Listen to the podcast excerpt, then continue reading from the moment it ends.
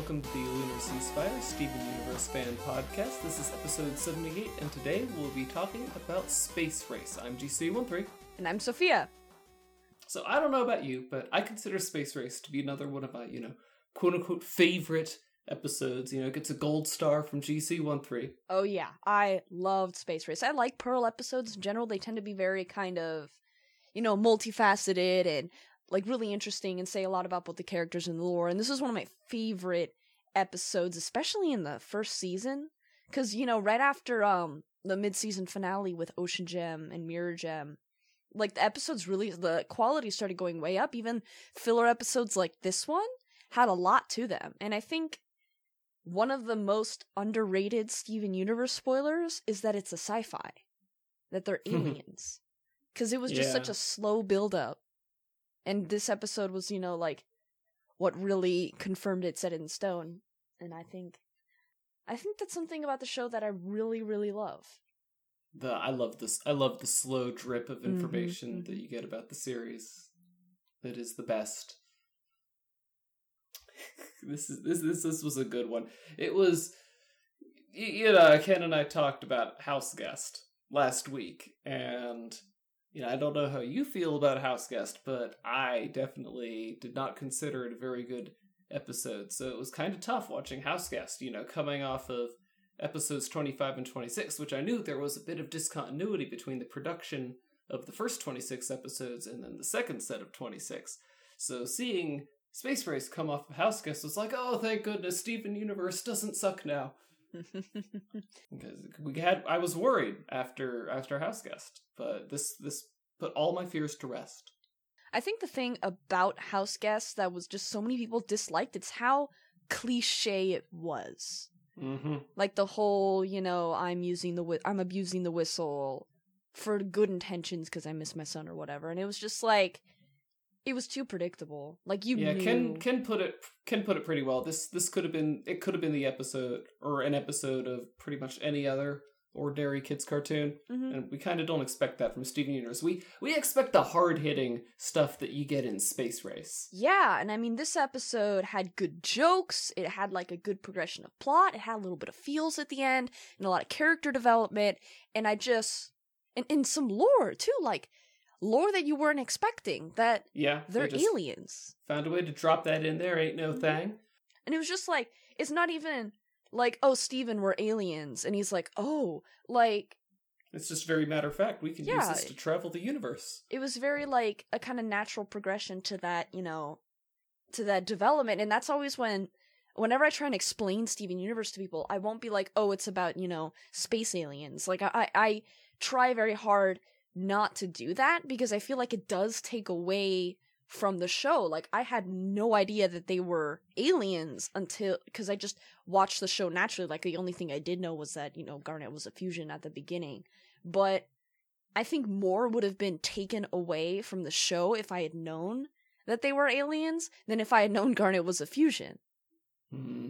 I don't know. I don't think the I I don't think the first half of the season really really rests that much on their their origin. I mean, of of course, somebody like me is watching the first half of the season and is like, okay, what? Uh, clearly post-apocalyptic, but what's the deal? But I don't think them being aliens is much of a spoiler. It does make it much easier for them to be lots of gems around, you know, in the other parts of the universe, though, as there are.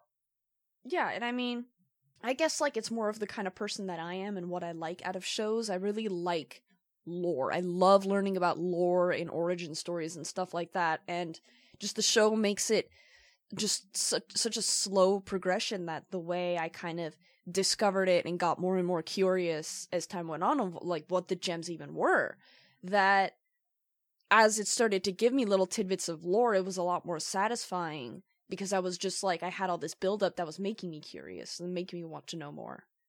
you know, rather than getting it all in one info dump right before. Yeah. Like I don't I don't want like the lore bombs in Steven Universe are barely bombs, like relative to you know what other shows might do. Like other shows are just gonna give you everything right away. I think it was it was Gravity Falls where they basically explained the entire backstories of the stands, like right away in one episode, and I was just sort of like, are they just gonna give it to us? Because I've been so used to Steven Universe just, you know, laying it on me in such slow, like trickling sense that like I couldn't like it, it was weird being given, you know, like a massive amount of lore in one go because a Steven Universe lore bomb is like little trickles. Yeah, I mean, it was kind of tough watching Kung Fu Panda 3 with, okay, we're going to do some heavy exposition now. I hope you guys are ready. But it is a movie. They don't have all this time to slowly work you into it. I didn't like Kung Fu Panda 3 that much. Like it was, it was okay. the art style, the animation was absolutely gorgeous, but like the plot and the characters were a little sort of all over the place, didn't have much. But anyway, this is a Steven Universe podcast. Neither here nor there, yeah. I mean, so much so much emotion in this episode. You could you could not accuse this of being the kind of episode you'd get in another show. I mean, I wouldn't say that it was particularly twisty. It's it, it's not like no one could ever see Pearl's twist coming, but then again, nor would you say that it was blatantly telegraphed either. It's just par for the course. yeah, like I didn't know what was going to happen at the end of the episode. But this isn't the kind of plot line that I've seen done before. Because every, every so often I'll watch an episode and I'm like, oh, yeah, I saw that episode back when it was a episode of SpongeBob SquarePants. Yeah, Or something like that. like this. This isn't one of those episodes. This is pretty. It's unique, but not like crazy, super original twist that like leaves you in awe at the end of the episode. Although I, at Mhm. the end of the episode, I was very, very touched. Like I just Yeah. Very moved. like this was one of the parts where I was just really starting to get involved in the show and the characters. Like Pearl was my favorite character for the longest time, and this was really starting to set it in stone because it's like Pearl's flaws that make her my favorite character, like the fact that she can be a little bit over obsessive and get kind of hyper focused and caught in her own world. And like that kind of thing, and I just really like that about her character, and this episode really showed it off. Yeah. I love all of the Pearl episodes, but I do have to appreciate the amethyst moment where she just walks into screen while Steven's got the, you know, space background up, scratching her butt saying, Yeah, we could.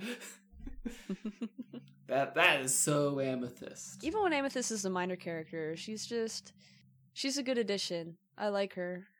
She's got just like the little background bits. I think it was in um Sworn to the Sword where she was in the episode for like you know 30 seconds and she had like one of the funniest bits where she just like screamed at Steven like why are you standing there all sad like that? Like Yeah, that was really funny to me. that's amethyst for you. Yeah. And of course, busting your gut because Garnet, master of comedy. exactly.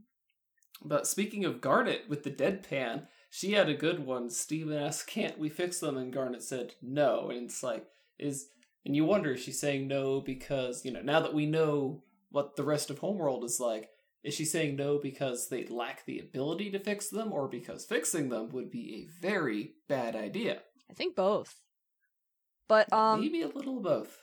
this episode has always kind of thrown me off a little bit because this episode firmly establishes that Pearl wants to go back home and so it gives this kind of vibe that they're on Earth because they're trapped. Like like something horrible happened and the warp pads were broken and the gems just got, you know, stranded on Earth and they were like, "Oh, might as well, you know, form a little group, fight off evil and whatever."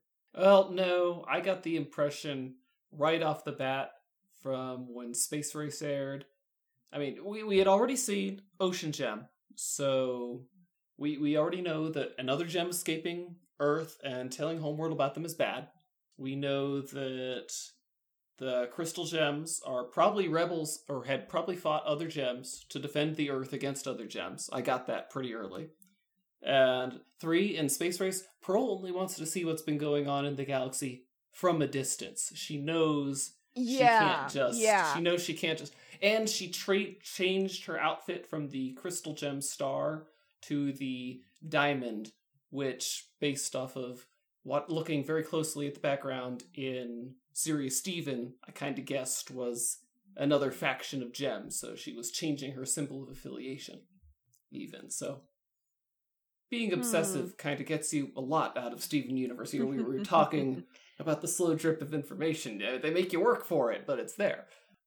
Man, I feel so nerdy, by the way. I, I kind of interpreted uh, Pearl's little, oh, we'll have to watch it from a distance, not so much as they couldn't go to Homeworld because Homeworld would kill them. They It was just she wants to watch from a distance because they can't make it to Homeworld because they just don't have the technology to make it, you know, all the way to a galaxy away because Homeworld's galaxy, you know, is a different one than the Milky Way, supposedly. And so I didn't interpret her saying from a distance because they had to stay away because you know like they were rebels but more as they couldn't make it that far they didn't have Well, the, the yeah, means. making it out of the galaxy would have been a would have been a test because with the engine numbers she was talking about, or the trip length she was talking about, she's not even getting a fifth the speed of light. yeah and she's barely getting you know off of earth's gravity like her the thing exploded before it could even get into orbit so Still an impressive impressive for her to do that in one day. yeah i know. I I don't think it was one day. I think it was okay it might have been yeah because there was a nighttime.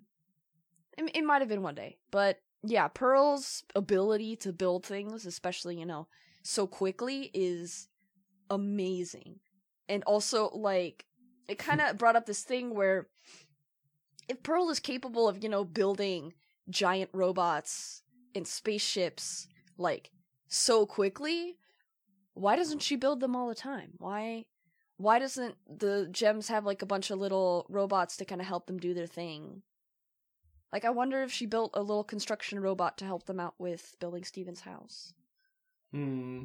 Nah, they probably did that the old-fashioned way. I mean, they have Garnet to help, so maybe that because the crystal gems do seem to be in a state of decline. yeah Like they they- they're basically just keeping keeping track of the artifacts and monsters on Earth so they don't make trouble. I don't think the gems were or the crystal gems were really striving to rock the boat. Kind of a decadent period in their history, I guess.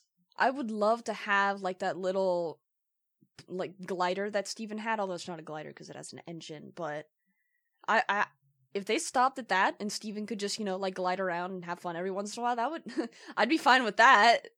Like to have your own little personal plane. Steven can have fun with a hoop and a stick. He he don't need a you know engine powered quote unquote glider to uh to make him happy. Besides, he has Golf Quest Mini, so uh, True. what more does he want? Uh, Uh, you you do kind of feel sorry for Greg at this, especially with the the heart attack. Yeah. happening. Absolutely. And it was he was Steven was gonna be up there for what, fifty years, and I don't think Pearl packed any food. Yeah, I, I was wondering. She has she knows his needs, so obviously, obviously, she had a way to. She, she thought that Steven could make the trip, so we know from the comics that she has that little mini mini world inside her Oh, gem. Maybe that's good. Okay. maybe she stocked that with non-perishable food and water and maybe she planned on keeping Steven in there most of the trip because, you know, just sitting there in her lap, that's not a very spacious cabin. The boy needs exercise. You know, he's well, I don't know because remember how the book was messing up with Pearl's like gem universe and making her sick because it was a gem artifact. Like I think Steven being, you know, a gem artifact essentially, he's just a human a gem powered human. Um that might also mess Pearl up a little bit. So anytime Pearl, that Pearl kept her Pearl kept the lapis mirror inside her gem true, true. without any trouble. So, Although the lapis mirror was broken. Hmm. Hmm. But well, it was broken because Lapis was on strike. She didn't have to obey orders anymore. Hmm. But I, th- um, that's that's my best guess.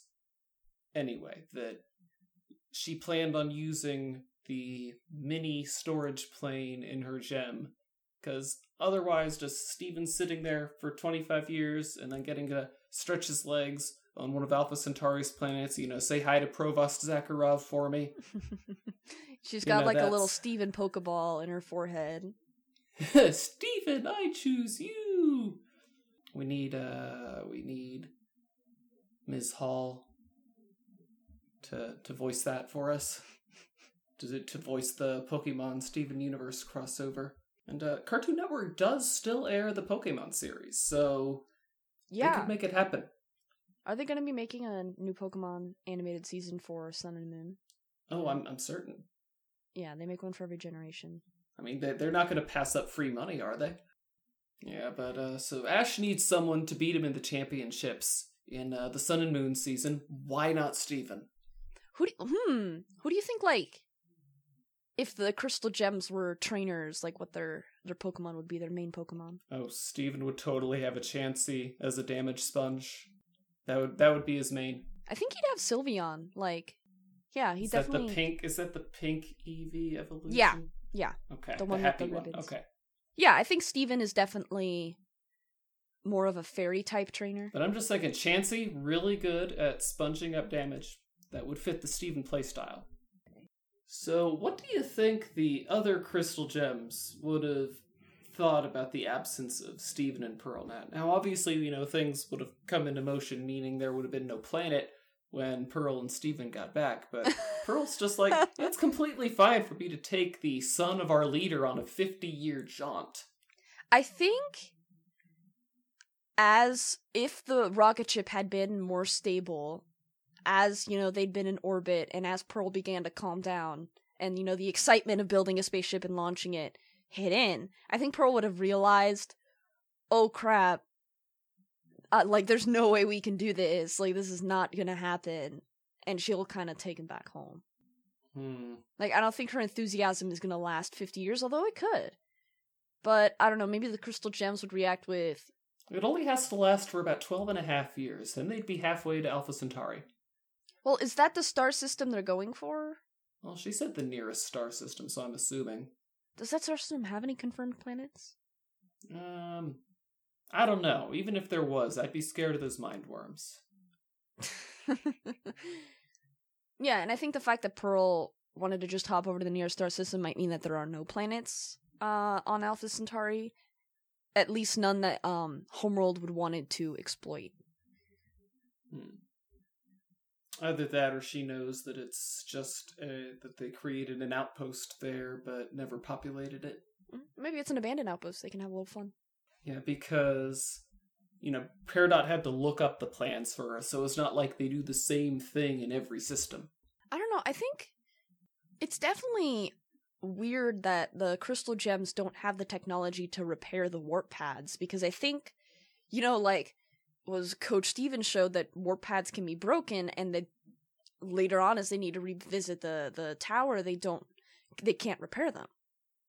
And so I think it hmm. definitely like having the technology to repair the ones that they wanted to would be good because of what it could be like thousands and thousands of years the crystal gems are on earth more and more warp pads just keep on you know succumbing to the elements or getting destroyed by combat and they're just gonna have to be walking everywhere. Oh well, I mean, she was just fine with scaling a cliff with Steven strapped to her back, so I think. yeah but I it was the was a Crystal Gems can couple hours. Like imagine if you know you need to wrestle with some gems in the middle of the sahara and the nearest warp pads in you know europe I mean, they could always build a plane. They have it. They boat. True. Maybe that's when Pearl starts, you know, being the crystal gem mechanic, starts making the machines they need to get where they need to. You know, I'm just saying they have options. They do. They do. They, they don't. They don't have to. They don't have to figure out how to repair that stuff. But you know, I think Kofi had it right. You know, whenever something breaks, they just leave it. Mm. Hmm. I mean, they don't even repair the temple statue.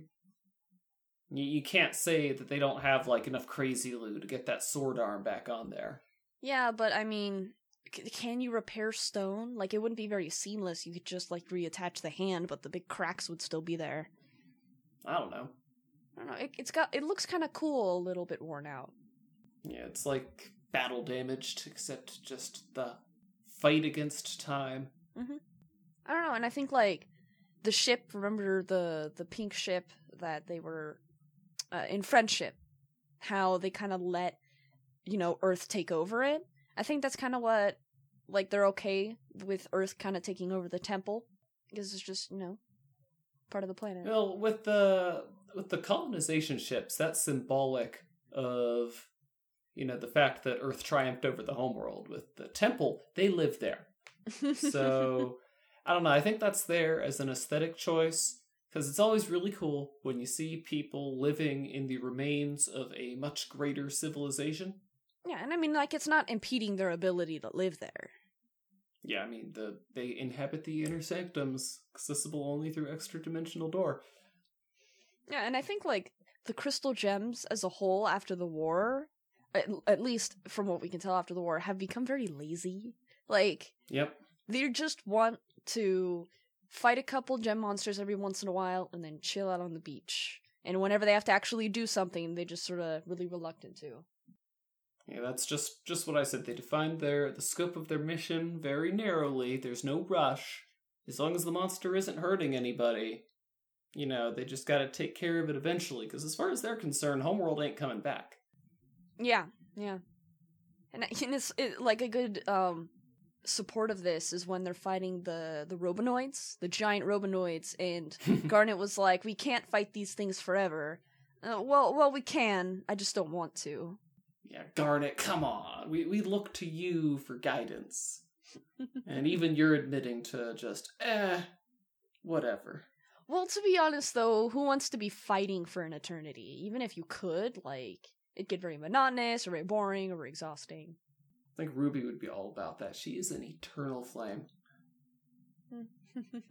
Lol, Steven Universe memes.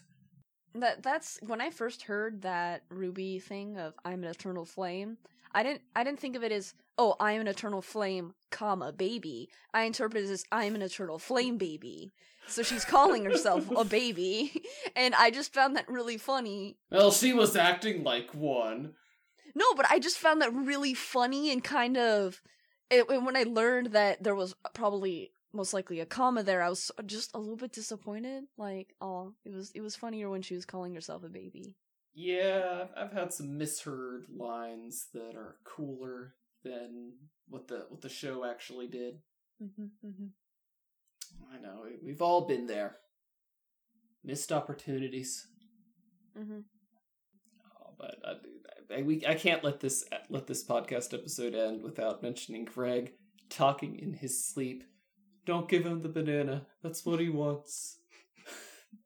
Oh no, Steven's little um Caterpillar. his sleeping caterpillar bag. sleeping bag was so cute.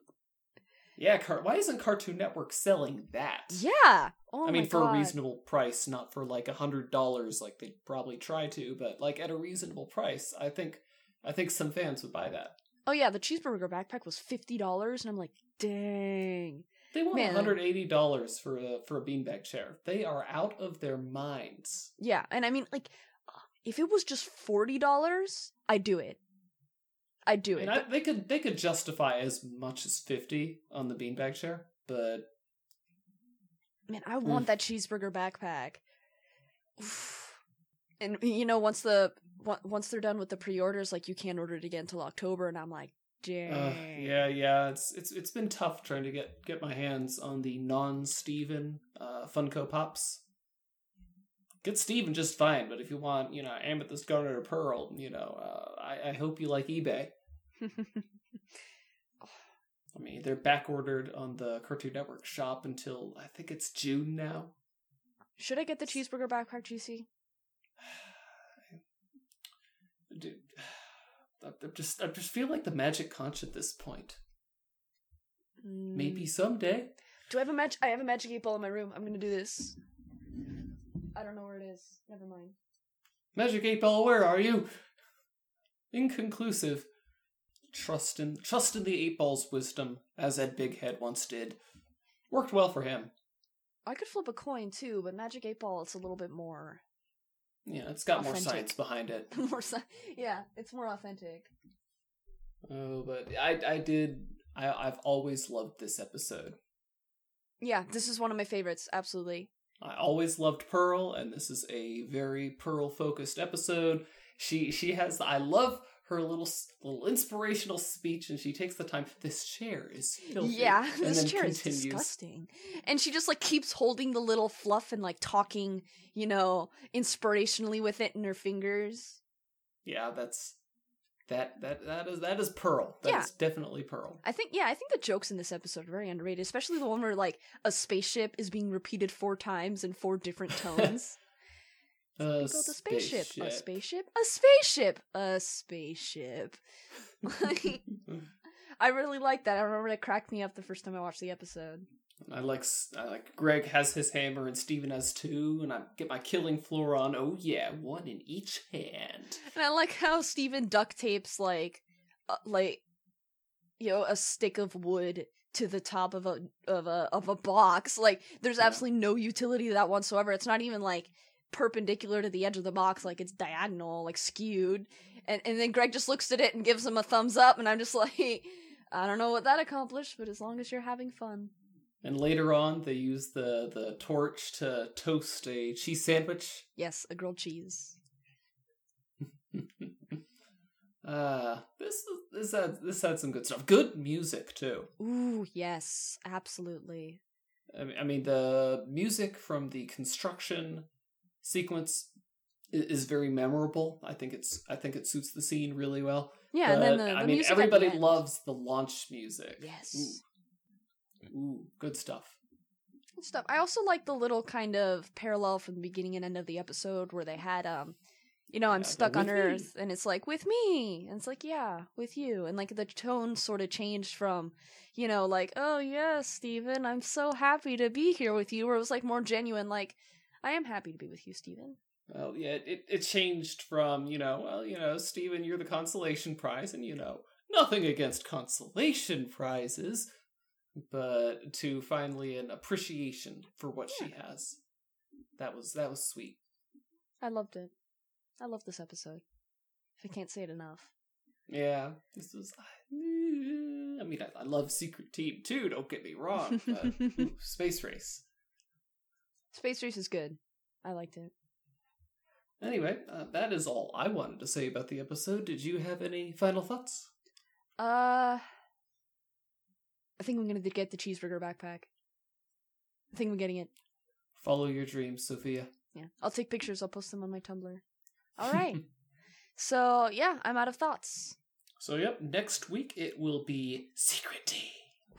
Uh, until then, I'm GC13. And I'm Sophia. Leave us a review on iTunes. Our opening and closing music is by James Roach. For more Steven Universe fan related content, please visit lunarseaspire.com. Thank you for listening.